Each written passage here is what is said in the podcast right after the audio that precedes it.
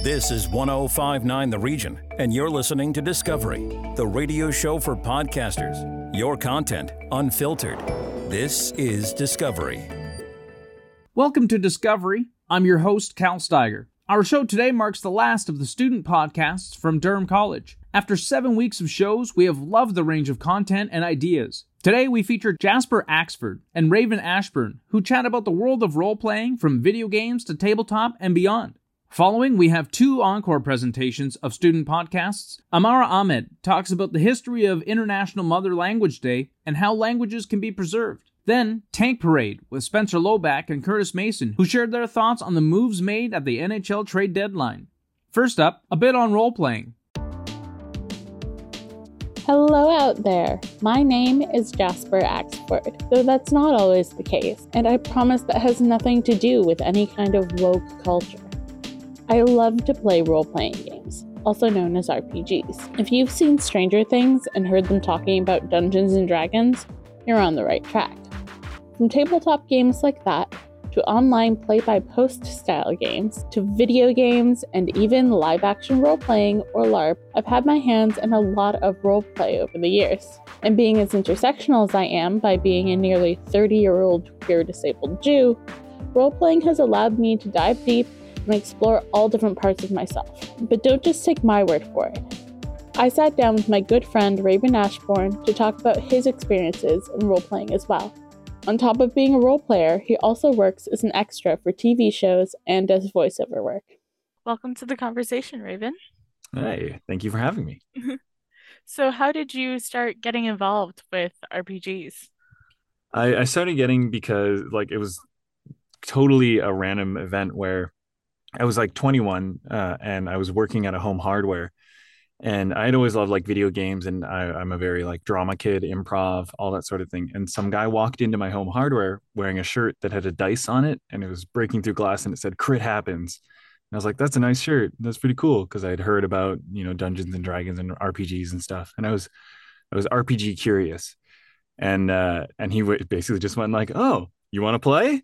I was like, uh, sure. And then he invited me to his place, and uh, I that's the first time I played a pen and paper game, and the rest is history. And I'm still friends with that guy.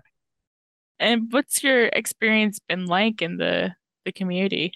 It's been really good. I like as a like as a, a male identifying person, I, I definitely think that like it's it, it's it's hard for me to say that like oh it's so accepting and not feel the like hypocrisy that that sort of that comes with but uh, uh there have been moments where like I've seen the the sort of negative sides of it and it's it's easy to recognize because those groups they they don't feel as cohesive they don't feel as like welcoming in the way that rpgs are supposed to be where it's all about like yeah yes and that like improv rule and so when someone comes in and they're not feeling accepted it just doesn't feel like it the right kind of space yeah i can definitely see that mm-hmm. um i know like sometimes it can be a careful line to walk too because mm-hmm. there's some there's there's definitely some of the stereotypes that you hear about in the community yeah. of like you know the the nerdy guys who live in their you know mother's basement who are like yeah yeah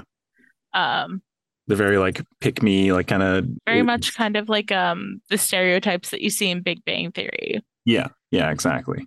And I as much as like yeah, there is occasionally that type of person. They mm-hmm. in my experience it's not been like the predominant Exactly. And it, it's like, I think even the first RPG I was a part of, it was very like open. Uh, the first like long form, I guess, campaign you could say that I played uh, we literally went to um, the Ryerson cafeteria. That's sort of like this open public space that you can go to from like 8 a.m. to like 8 p.m. And we would go there, we would get a table, and we would just like, if so, we would post online being like, anyone can come, just like show up and have a character. And so random people would show up, and there would be times where those those people would show up, uh, like, and they'd sit down and they'd be like, "Oh, my character's gonna," and it didn't fit, you know. They didn't understand that, like, if you bring this sort of like everything's about me mentality, even if you're unaware you're doing it, it's going to suck for you. It's going to suck for everyone that's at the table with you. And it's just going to make everyone uncomfortable. Yeah. I think that's definitely a fortunate thing of like, especially as I've played more and I've played with more women, mm-hmm. it's definitely very much been like you're making somebody uncomfortable. You need to leave. yeah, yeah. It's not like, oh, let's figure out how to make this work for everyone, just to sort of like placate it, like these sort of horrible people. It's definitely been like, no, you didn't get it. You don't. You didn't read the first rule. Is have fun. You need to get out. So, have you generally found that the community is really welcoming in that way? Yeah, I think in in the right environment, like I think it's one of the most welcoming communities, but it does have that sort of like if you if you like just sort of jump in in the wrong place it can it can really feel like the wrong thing. Honestly being in the larp community and and knowing that there are so many people who are part of so many different like subsections of my identity within yeah. the community it's been so easy to be like yeah i think i'm non-binary. This is the name i want to go by now. And people have been picking that up so easily and have been like, yeah, I support you. And like, yeah, yeah. I, I, like it does seem to be a little bit, I don't want to say easier, but just like more like open in in some like RPG communities. I I don't I I can't for sure say why that is. My theory is because you basically are already doing that with each other. You're going, I'm Cragnock the orc, and everyone's like, yeah, totally. And yeah, like, I'm I'm a like I'm a skinny little guy. I'm not some like buff huge orc that can you know rip someone's arms off. Yeah, that makes sense. So have you found that you're able to like form really strong like friendships and relationships through? Yeah, I I find that like uh I I don't want to say like I gravitate towards those sort of people, but I just find that like when I join a game and it goes really well. Say we play for like three or four months and then after that i'm like i don't want to i don't want it to end there. I want to like keep going either with the story or i want to start up a new story. And so i have like so many people in my phone on my social medias where like i'll message them like every other month or something be like hey how are you? Just want to like keep up. You got any games going right now? Do you want to join one, some of my games that are going? And so they they sort of have formed these lifelong relationships and uh it it really does seem like even now going forward, a lot of the people that I like run into where I'm like, oh, this is out of the context of RPGs. We'll start talking, and then I'll be like, I'm really getting along with this person, and then they'll mention, oh, by the way, I'm playing Dungeons and Dragons or something. I'm like, of course you are. I should have known. We wouldn't have gone along if you didn't. Dungeons and Dragons has become like such a big thing. It's hard to yeah. avoid. Yeah, it's kind exactly. of like the OG. Yeah, really. Well, yeah. It's in it's in some ways. It's funny because it wasn't the first thing I played. I played something called uh, uh, Monster Hearts, which is sort of like Buffy the Vampire Slayer. It's very like based off of that show. It's it's a game system called Fueled by the Apocalypse. Uh, okay. It's a very like rules light, heavy role play kind of system. It's very fun. I love some of those systems. Yeah, I because think because you uh, really get to like embody the character and yeah. I think that's part of why I like LARPing is because you get to really be yeah. that person rather than just you know look at your stats and go this is the person. I, I recommend it for uh, for you then if you if you like that. Well this is awesome. Thanks so much for including me in this. Thanks for joining me raven.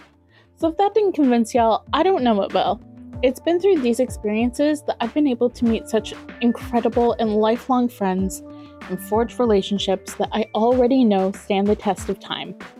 Even though I haven't met every person that I roleplay with, they are all valuable people in my life, and I know I'm better for knowing them. And I think that's the most important takeaway for me. So if you'd like to get involved with roleplaying, I have a few quick tips. For Dungeons and Dragons, try checking out your nearest gaming shop or board game cafe, and if that's a bust, try out the website roll20.net. For play by post style games, try searching a special interest with the word roleplay afterward. And for LARP, you can do the same but with LARP afterward, or find me at Endless Adventures Ontario Games. For more information, you can find me on Twitter, Instagram, and TikTok as M I C H E A X or search Jasper Axford. Goodbye and have a nice day. Up next, an encore presentation of Ammara Ahmad's podcast. Hello, I'm Ammara Ahmad, and you're listening to 1059 The Region. 21st of January is the International Mother Language Day. This day is celebrated on the 21st of February around the world every year to promote awareness about linguistic and cultural diversity, multiculturalism, as well as language preservation. It was recognized in 1999 by UNESCO and eventually by the United Nations General Assembly. Firstly, a little bit about myself and why this day matters to me. I'm currently an international student at Durham College. I'm originally from Pakistan, where I have been a journalist for quite some time. The sad truth is that the origin of this day actually lies in the history of my country. On the 21st of February 1952, that is 61 years ago today, the government of Pakistan actually opened fire on the students of University of Dhaka who were actually opposing the imposition of Urdu language on what was then East Pakistan and is now called Bangladesh. Five of the students died, and to commemorate them, Bangladesh established this day of the mother language. East Pakistan was actually a part of Pakistan that was Bengali. It is now called Bangladesh, and their mother language was Bengali. They did not want to learn and speak Urdu, which was a language that they didn't deem to be their own. And this gory and unfortunate incident actually paved the path for the world to realize the importance of preserving one's own mother language. In the past few years, I have been extremely concerned about the state of my own mother language, Punjabi,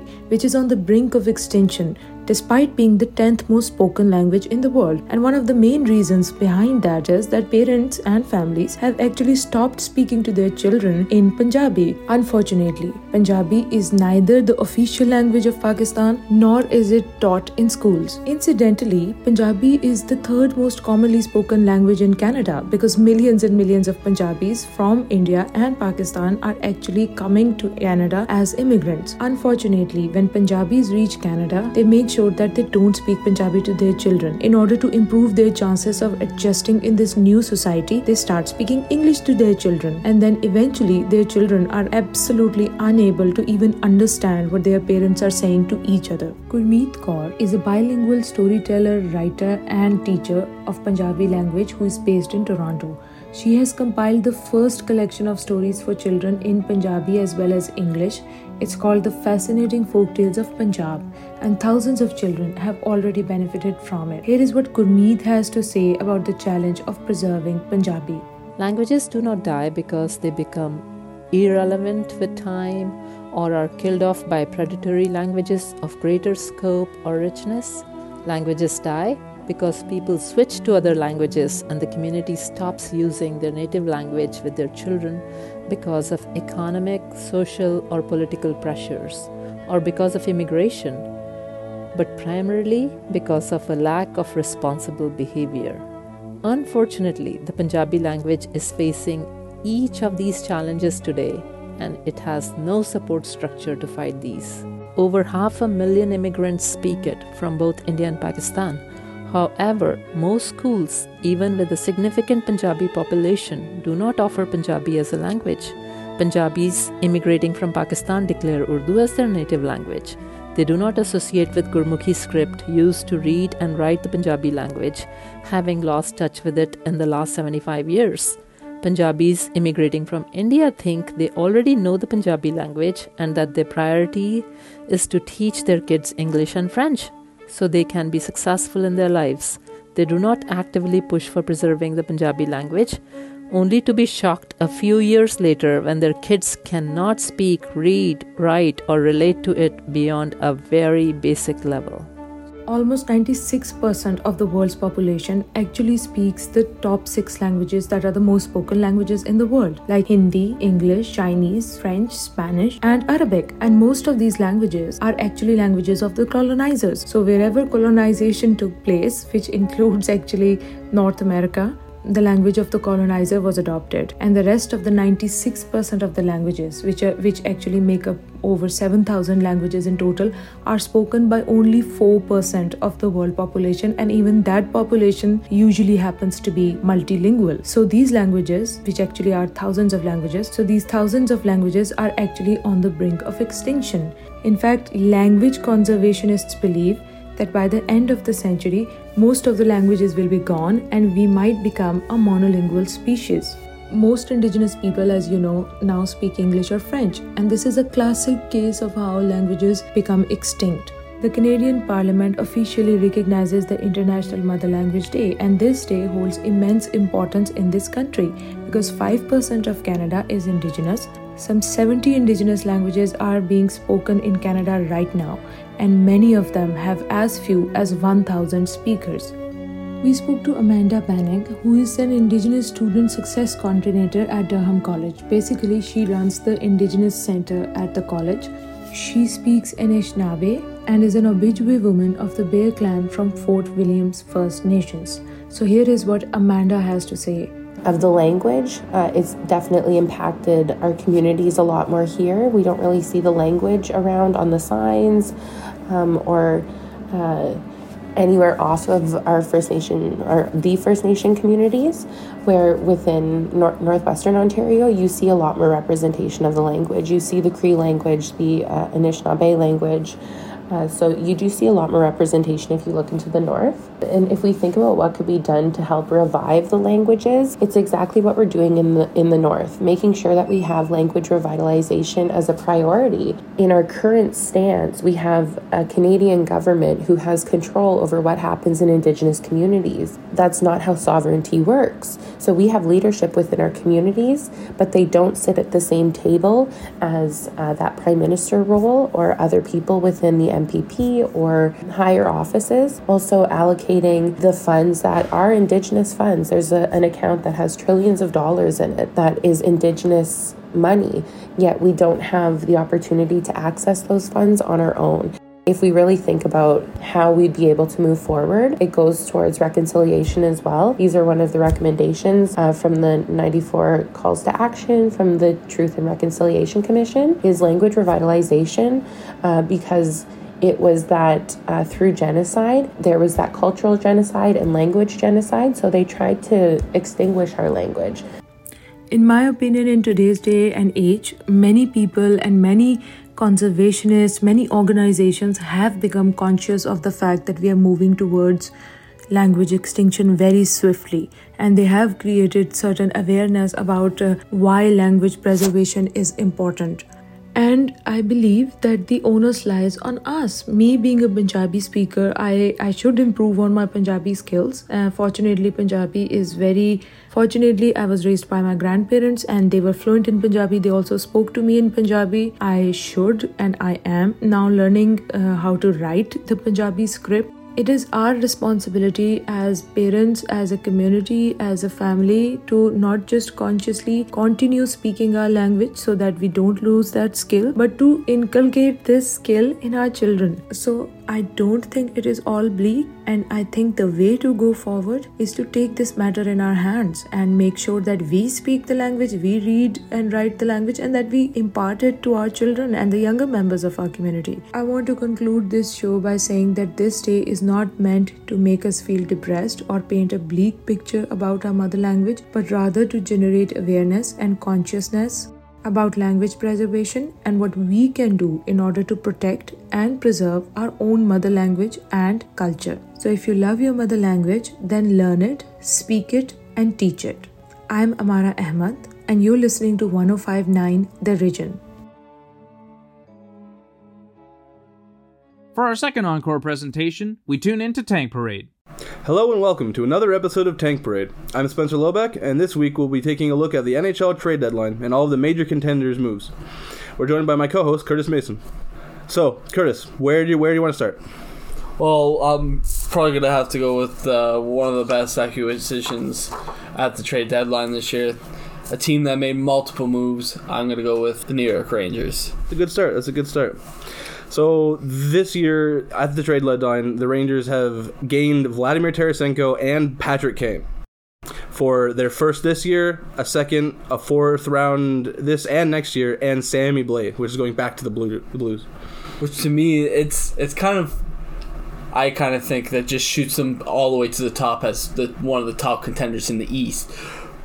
Getting two probably 31 year old UFAs this summer but you're in the win now phase. Yeah, no, you, you definitely have to kind of like bet on now and not like the future. Like they, they got Vladimir Tarasenko and Patrick Kane, which have both won cups with, with, with their franchises. Have the experience, yes. Yeah, so they're they're veterans. They're they're ready to like, and Kane is ready to reunite with Panarin. They're like one of the best combinations. Like he we won a rookie of the year when he was like 26 with Patrick Kane. Yeah, so exactly. It's pretty easy with that one. They're just all in. They're ready to go. Mm-hmm. The the only downside I see that if they don't really show up and like first or second round exit, then they kind of just did that for nothing. Well, I could see that happening if they face this team. Uh, the New Jersey Devils. Yeah, no, that, that, that, that's the other Metro team that did pretty well. They got uh, Timo Meier and Kurt, Curtis Lazar. I'd, I'd, say the positive is uh, we got a team's top scoring winger, which was our team's biggest need. And then um, we got some depth for the fourth line, and they didn't have to give up any of their top prospects, like you said.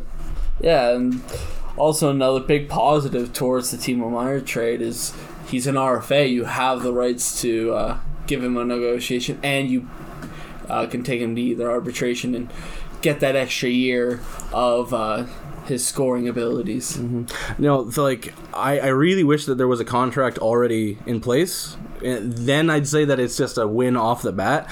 But I mean, if he holds out and we lose him or we can't pay someone else, I mean, it, it it's going to be dicey thereafter. But for, for for this playoff run, I really hope that they do well.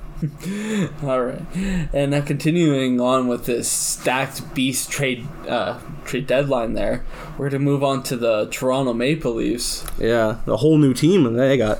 It felt like it. They have swapped out and swapped in so many deep po- uh, players and just really, just really, just changed the make of their team mm-hmm. within mm-hmm. uh, the two like the last two weeks there.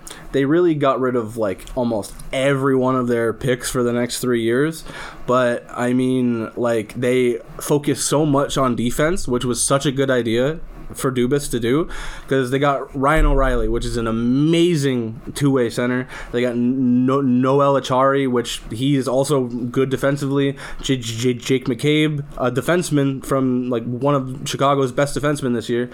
Uh, Erik Gustafsson, another good depth defenseman, and Luke Schenn, the return of Luke Schenn to the to Toronto. Brian Burke is somewhere laughing, laughing that he knew that the prodigal son has returned. Yeah. But on the negative side, they lost probably a top four defenseman in Rasmus Sandin. Yeah, that's who hard. Who had team control for I think the next three years there, mm-hmm. and uh, they did really well in keeping their picks. But I'm still trying to figure out why they got rid of uh, Rasmus there. Yeah, I think it was kind of just like a, a next player up mentality. Like they really didn't have the space for Rasmus Sandin, especially with acquiring Gustafsson and McCabe and all of the different defensemen. Like it's just like they, he didn't have anywhere to play this year, and they're going for this year. They don't care about next year. Well, I ho- really hope they make it out of the first round and hope they don't get stuck with uh, the person that started this curse. And I'm gonna go with the Boston Bruins here. Yeah, no, they they, they also did improve pretty well. They they uh they, they shored up their defense with Or Orlov and they got Tyler Bertuzzi and Garnet Hathaway as forwards. They did give two firsts, a second, and a third, but I mean, I think this makes them the most well-rounded team in, in the NHL. Especially improving that defense, like weaker end defensive uh, core that they got there.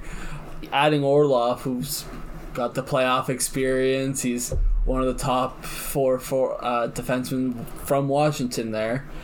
Uh, just getting that experience there, just to bulk up their defense and Mm-hmm. Having a guy that in uh, Tyler Bertuzzi there just who hits and hits and hits and hits, and that's what's gonna win. Some would say would win you a lot of games in the playoffs. There's that grit. They're still mad about losing to the Blues in the playoffs, but uh, they are expiring contracts. But I mean, it's Boston, so they'll probably sign for league minimum and then for next year. That's just what happens with Boston. So, uh, all right. Well, I'm gonna move to the West with the the Golden Knights. The first time the Golden Knights have not acquired an, um, a huge name at the deadline. Max Pacioretty, like so on and so on. There's so many big names on that team. Jack Eichel. There's just there's so many big names. This is the one time I think that they've gone through a trade deadline and not acquired like an A player. They got Ivan Barbashev, Teddy Blueger, and Jonathan Quick. Actually, Jonathan Quick might be that name. Yeah, he might have been that name five years ago. That's true. Now, since his career is kind of in the tail end, the twilight of his career, he gets to go on one more big run with uh, the Golden Knights there. Hopefully, if they make it through, anyways. It sucks that they had to give up Zach Dean though, because like he was their last first round pick. Like they have no first round picks that they've drafted now, like ever.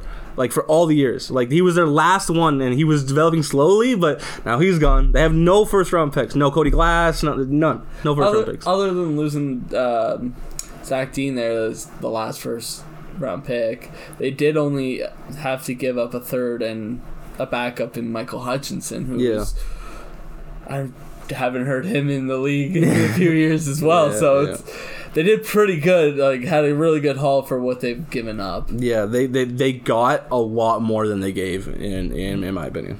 Mm-hmm. All right, and last but not least, with I think we have Edmonton, and them acquiring Nick Bjugstad, Mattias Ekholm, and Patrick Pulsala. For- Tyson Barrie, a first, a third, a fourth, and finally, moving off of Puljärvi. Yeah, moving off of Puljärvi, to me at first I thought, why why would they move like why would they move away from him when they need that extra scoring depth there? But seeing that he wouldn't have returned after the summer here, he he needed that change of scenery, and who else to take him than the Finnish loving. Carl, Carolina Hurricanes, who just love disgruntled finish. Yeah, but um, I'm actually really like proud of like Ken Holland for doing this, just because like they got rid of Tyson Barrie, which he's just a complete liability defensively. Like he has a good upside offensively. If they moved just- him into a top four, uh, top six uh, forward there, it, things might have changed out. But Yeah. now they got the puck moving defensive Yeah. defenseman in Ekholm. yeah, who, who's had monster years on uh, the the Predators, but we all know that as soon as a Predators defenseman leaves the Predators, they're washed up. Yeah. So there's something about that culture that just makes them so good. Yeah, and just getting that Nick Bjugstad from Arizona there. They replace they they basically just plug him in where Puliarvi was, and they've probably either gained depending on if he's well he is having a good year anyway, so they've gained more than they've lost there. for sure. All right. Well, thanks for joining us on this week's episode of Tan- Tank Parade. And we'll see you next week, guys. Thank you. That's our show for this week, and we hope you enjoyed all the podcasts by the students of the radio broadcasting program at Durham College. Go to 1059theregion.com to revisit all our past episodes or catch up on Discovery wherever you listen to your favorite podcasts. We'll see you next week. Discovery, the radio show for podcasters, exclusive to 1059 The Region. Expand your audience and extend your reach. Send us your podcast, info at 1059theregion.com.